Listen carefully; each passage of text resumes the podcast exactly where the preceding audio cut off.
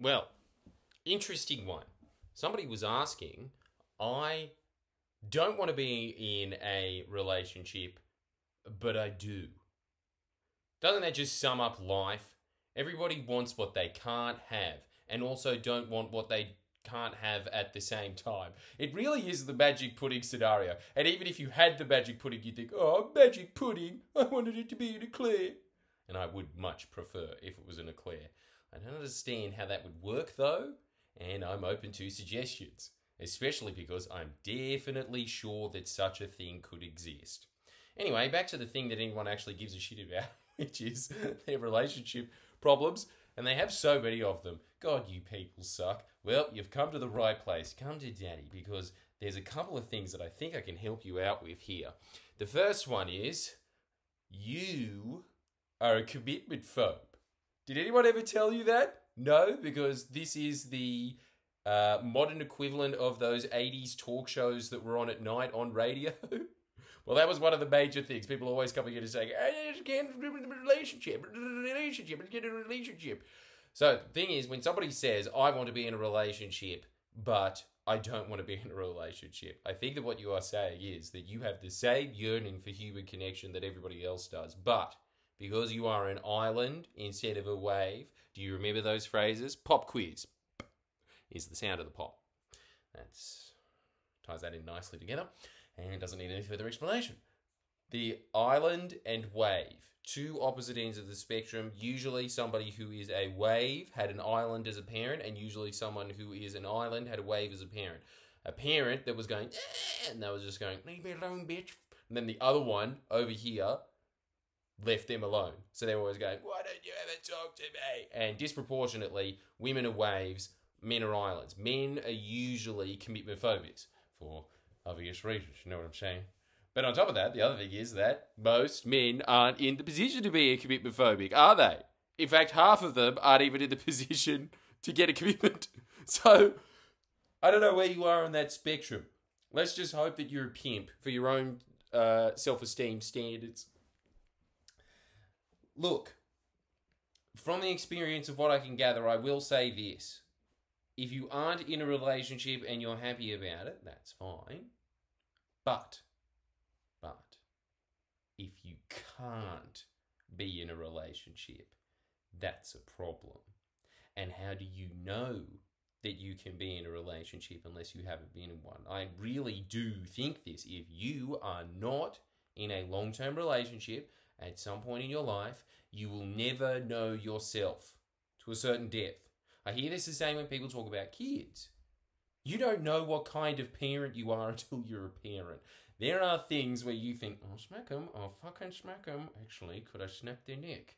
Would anyone find out? You know, there's those moments where you get truly tested. And I think that the same thing on a much lesser degree happens in a long term relationship. But what is really important about a long term relationship, I think, is that it creates, as the Liberal Party is always saying, stability. I do think that. I think that if you have somebody that you can tolerate and the other person can tolerate you, and in fact, not just tolerate, thrive and grow together and morph into one tree so you become that tree wizard. One of you is a tree, obviously. That's a living entity in itself. And then the other one is that little face going, I've been here for a thousand years. I think you do get wisdom from that. This is just from my own experience as opposed to other people because I do see this pattern a lot. There is a lot of people that are chronically single, and the reason that they are chronically single, they might be able to convince themselves in their head that the reason is because they are, you know, just living that signal life and their best life. But I think that there is something fundamentally missing because their relationships can't last a little bit longer. The only thing that I would say to you is that you should probably get into one to just test it out, to see how long you can stand before you go, abort! Because it says something about you. Because there becomes a point where even your own personal life, in order for you to excel and become something greater, you do need a support base around you. And this is a win win scenario as well. I know that I'm sounding like very clinical and scary and autistic about a relationship, but I'm just trying to break it down to the people that are commitment phobics to the commitment phobics. Doesn't this sound good to you? As opposed to you sitting there in your own little festering weirdness and nobody ever pointing out to you what you're doing there is insane or keep doing that? So you don't even know the good things that you're doing. You're kind of just sitting there because it's just easy to be with yourself.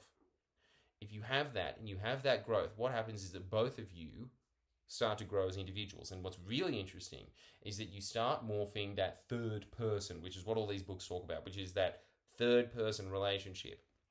And what's really interesting, I think, is that once you get past the seven year jitters, there is that period, about this seven year period, where you just start thinking, I can't do this anymore. I just can't. I just, it's so stressful. After that period subsides, and then you go through another cycle of a relationship, the relationship grows again and it has a maturity to it at the same time. Being in a long term relationship is actually really interesting. It really is. It's a level of growth that you just don't experience when you have these surface level interactions with other people because th- anyone will tell you there is a difference between a friendship and a relationship. If there is a relationship, there is a level of, if you are doing it correctly, there is a level of depth there that just can't exist on a friendship level. It can't. And so when people say like I just like enjoy being, in fact, let me just reread this part again. I just want to see this. Uh, deal with feelings romantic relationship. I posted this in previous.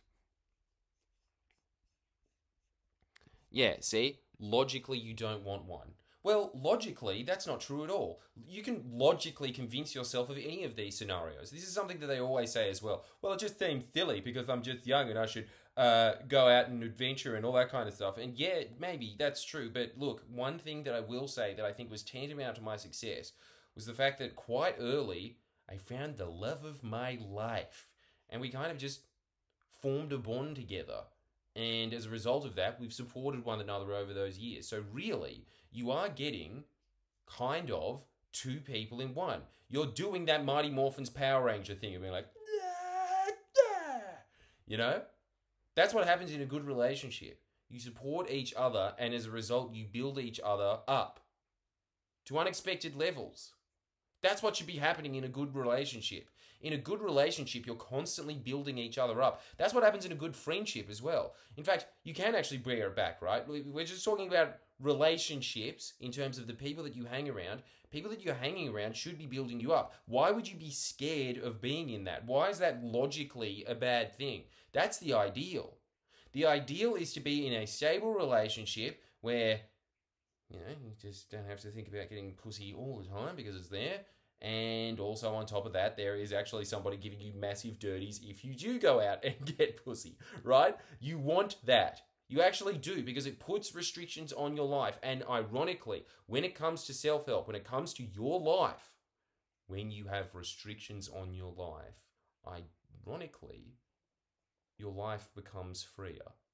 I know that sounds counterintuitive, but it's kind of just like when you have unlimited options in life, you kind of just sit there paralyzed. When your life starts taking shape and it says, nah, you're going this way, nah, you're going this way, nah, you're going this way, see that as an opportunity for you to flourish creatively. It is the same thing that I'm always talking about with Ren and Stimpy. Ren and Stimpy was really disturbing as a cartoon when it was on Nickelodeon. But when it became adults only Ren and Stimpy, it was just you could do whatever you wanted to it. And so the things didn't like the, the, the sinisterness and disgustingness wasn't hidden in a few layers of innocence, which is where the creativity came from. How do we hide this grotesquely instead of there's an idea chucked out? It just didn't have the same restrictions to it. And that's exactly the same thing as Howard Stern show. Everybody will always tell you Howard Stern show in the 90s when he was on radio, where he had all these restrictions and like, you know, wanted to say, when have you had a threesome? But he had to say, when are you, you know, intimate? When he had to say those things, it made a huge difference to the show as to just doing whatever he wanted is what he can now. And I think that that is the same thing that happens in relationships, and I think it's the same thing that happens in life. Whenever you have a shackle in life like that, you really should see it as a freedom because it allows you to focus on other areas of your life because that part of your life is handled. There is a beauty to this. And on top of that, so like even if you're looking at it from that angle of I'm trying to free myself from things, free yourself from what?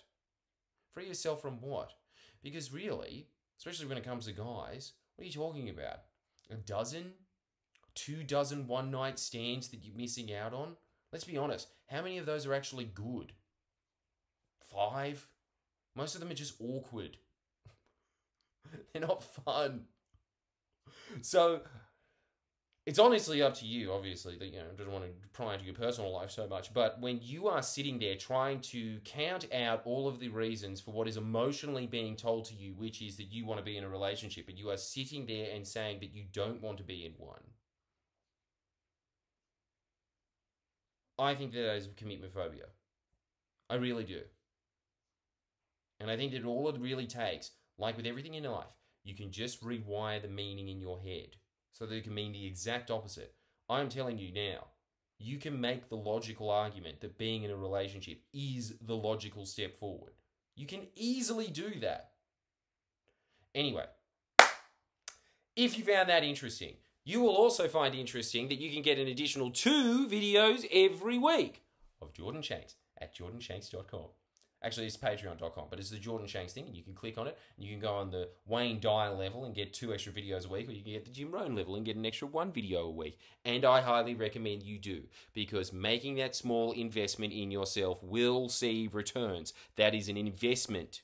That is not you just giving money like in most Patreons of, you get to see little anime pictures of myself as a woman, right? Like, this is something that will benefit you it is like going to university. It's called the School of Life, can't get used to it. But it is things that you will actually use. 95% of what you learn in university, purely academic. Interesting to a bunch of brains that sit around there going, hey, you know, space is actually this big. When are you going to use that, huh? Tell you what you will use in life, though. I'm scared of a relationship. Shut up, you little bitch! Psh! You are paying for those slaps. And if you are a member, tell everybody that it's worth it. Tell everybody that it's worth it. It is worth getting those extra two. Hey, shut your goddamn trap. All right, I'll see you around. Like and subscribe.